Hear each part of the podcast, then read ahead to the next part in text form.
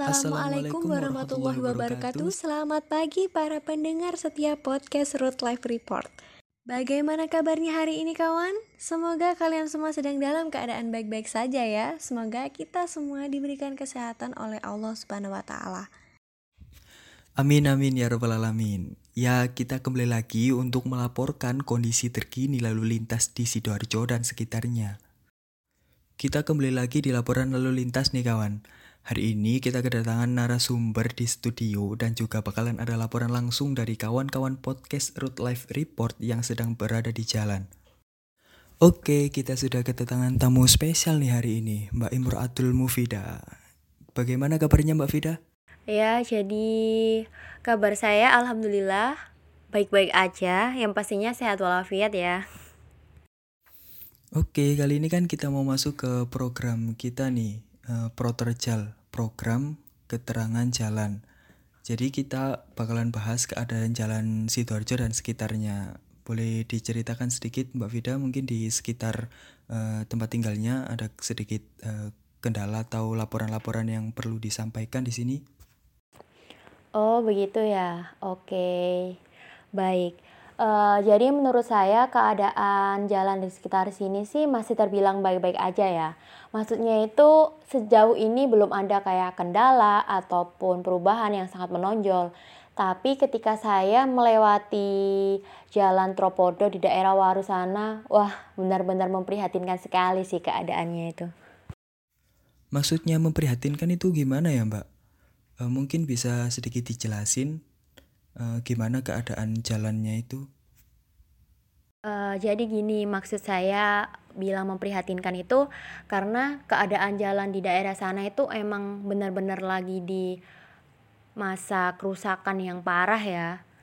Dengan jumlah lubang yang terbilang juga banyak di setiap jalan itu ada dan kedalaman lubangnya itu juga terbilang lumayan gitu bahaya sekali lah pokoknya buat pengendara yang lewat jalan situ. Kalau mereka nggak berhati-hati kan mereka bisa aja kan mengalami kecelakaan kemudian mengalami uh, kerusakan pada kendaraan mereka gitu mas.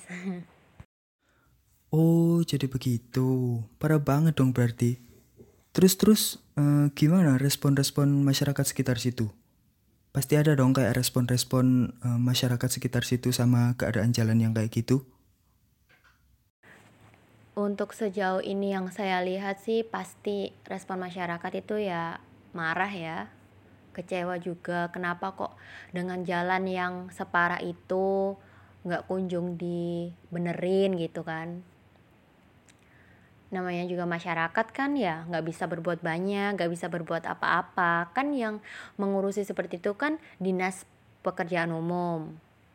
Tapi yang buat saya salut nih ya, mereka itu punya ide gitu. Idenya itu ya ini, mereka itu menambal lubang yang dalamnya lumayan itu tadi dengan alat dan bahan yang seadanya. Jadi itu entah itu pasir ataupun batu gitu ya. Seenggaknya buat penambal sementara gitu. Oh, jadi begitu ya, Mbak. Berarti responnya bagus banget dong ya. Iya, benar bagus dan keren banget respon masyarakat sekitar itu ya.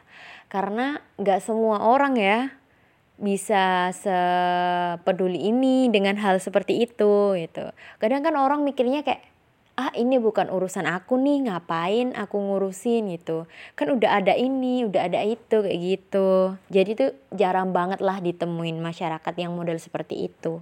Dan menurut saya sih uh, daerah itu perlu ditangani secepatnya ya karena urgent banget gitu. Urgent? Tapi kan di Sidoarjo itu juga banyak tuh jalan-jalan yang rusak di daerah-daerah juga kan banyak tuh ya jalan yang rusak di Sidoarjo. Kenapa Mbak lebih nyaranin uh, di Waru itu yang harus diperbaiki terlebih dahulu gitu Mbak? Iya, saya tahu kalau di Sidoarjo itu emang nggak hanya jalan itu aja yang perlu diperbaiki gitu. Pasti semua jalan yang rusak di Sidoarjo itu perlu diperbaiki juga kan. Nah, tapi kalau uh, saya boleh saran ya, mending jalan di Tropodowaru dulu deh yang diperbaiki. Selanjutnya bisa jalan-jalan yang lain. Kenapa? Karena ada alasannya gitu. Jadi yang pertama itu uh, Jalan Tropodowaru ini merupakan akses pengganti ya atau jalan kedua ketika jalan raya pertama itu macet gitu. Jadi banyak pengendara entah itu sepeda motor, mobil, truk atau yang lainnya itu pasti melewati jalan itu. Karena ya emang satu-satunya nggak ada jalan lain gitu. Nah kemudian yang kedua di daerah situ banyak kan yang berjualan entah itu di area pasarnya ataupun toko-toko gitu kan. Pasti ya mengganggu perekonomian warga dong. Nah kemudian yang ketiga itu jalannya tuh emang bener-bener rusak parah kan.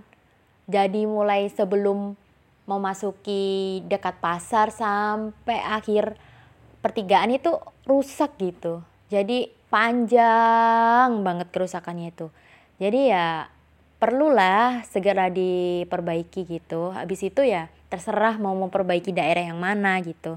Gak mungkin kan hal yang separah ini tuh cuma dibiarin aja karena itu emang mengganggu banget lah entah itu bagi pengendara lain ataupun masyarakat sekitar. Nah buktinya masyarakat sekitar itu sampai rela loh turun tangan buat nambal sementara jalan yang rusak itu pakai alat dan bahan material yang seadanya juga. Oh, berarti itu swadaya masyarakatnya sendiri dong ya? Terus apa nggak ada gitu tindakan dari dinas pekerjaan umum Soalnya kan nih biasanya kan kalau ada kondisi kayak gitu uh, dinas bakal langsung nurunin uh, tim gerak cepat dari BPBD buat nenganin kondisi yang kayak gitu. Biasanya sih gitu kalau dari dinas. Iya benar-benar. Harusnya tuh kayak gitu ya mas. Tapi waktu saya melewati jalan sana itu masih belum terlihat. Kayak ada alat-alat berat, kemudian Eh, material-material buat perbaikan jalan itu nggak ada gitu. Ya mungkin masih tahap proses ya. Kalau nggak gitu ya dinas pekerjaan umum belum respon. Gitu sih.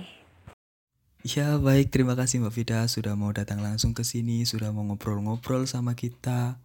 Ya semoga curhatan Mbak Vida tadi eh, didengar langsung lah oleh pihak dinas biar cepat ditindaki. Iya Mas, sama-sama. Amin, amin. Semoga saja ya uh, dinas uh, mau mendengarkan suara dari saya. Uh, anggap aja lah perwakilan dari uh, keluhan rakyat sekitar gitu kan. Demi kenyamanan bersama juga gitu. Ya baik uh, para pendengar setia Root Life Report itu tadi uh, kesaksian langsung dari warga Sidoarjo yang telah melihat langsung keadaan uh, jalan di Sidoarjo ya. Ya baik untuk uh, para pendengar setia yang mau uh, berbincang-bincang langsung via telepon atau mau lapor-lapor langsung via telepon bisa langsung hubungi nomor 085730 749 590. Terima kasih. Baik, untuk memantau langsung kondisi di lapangan, kita terhubung dengan kawan podcast Road Life Report. Halo, Assalamualaikum warahmatullahi wabarakatuh. Dengan siapa di mana? Halo, Waalaikumsalam. Dengan Rani di Sidoarjo. Ya, Mbak Rani. Dari mana mau ke mana nih, Mbak? Silakan dengan laporannya. Iya, baik, terima kasih. Jadi kebetulan saya lagi ada di Surabaya, mau menuju ke Mojokerto dan kebetulan saya lewat jalan di Balung Bendo. Di situ saya melihat di beberapa tempatnya banyak sekali lubang-lubang yang lebar dan cukup dalam dan itu membuat saya resah dan takut gitu melewati jalan itu karena uh, saya takutnya apabila tidak terlihat akan jatuh gitu. Jadi itulah yang membuat uh, para pengguna lain khususnya dan juga saya jadi takut dan resah gitu apabila mau lewat jalan-jalan yang banyak lubang dan uh, lubangnya itu juga cukup dalam apalagi pas ada genangan air itu sangat meresahkan dan membuat kita jadi tidak tenang gitu apabila melewati jalan tersebut. Wah, wah, iya, jalan berlubang ini memang menjadi momok yang cukup meresahkan ya bagi para pengguna jalan. Uh, lebih tepatnya di mana titik jalanan berlubang di Jalan Raya Balong Bunda ini, Mbak? Uh, kebetulan waktu itu saya melewati jalan di daerah depan SPBU Balung Bendo itu juga banyak sekali lubang-lubang yang lebar dan cukup dalam. Terus juga di arah mau menuju ke pabrik Ciwi itu juga banyak lubang-lubang yang lebar dan cukup dalam, apalagi pas ada lagi genangan air gitu. Jadi benar-benar meresahkan kita para pengguna jalan gitu. Jadi apabila kita nggak fokus dikit gitu mungkin kita bisa jatuh terkena genangan air itu juga dan bisa apa meresahkan juga gitu. Wah iya Mbak Rani, benar sekali. Bisa muncul genangan air dan kita jadi nggak tahu kedalaman lubangnya ini seberapa. Apalagi melintas saat malam hari. Waduh, kita harus ekstra hati-hati. Iya, lalu bagaimana dengan pantauan lalu lintas di sepanjang Jalan Raya Bendo ini Mbak Rani? Lancarkah? Eh, pantauan lalu lintas yang saya lihat saat ini cukup ramai tapi tidak terlalu padat gitu. Jadi tetap lancar tapi juga ramai. Baik Mbak Rani, terima kasih banyak atas laporannya. Informasi mengenai jalanan berlubang di Jalan Raya Balong Bendo. Kawan podcast Route Life Report yang akan melintas di Jalan Raya Balong Bendo dihimbau untuk lebih waspada. Ya, terima kasih Mbak Sina. Ya, hati-hati di jalan Mbak Rani dan selamat sampai tujuan. Selalu jaga kesehatan Mbak Rani dan keluarga.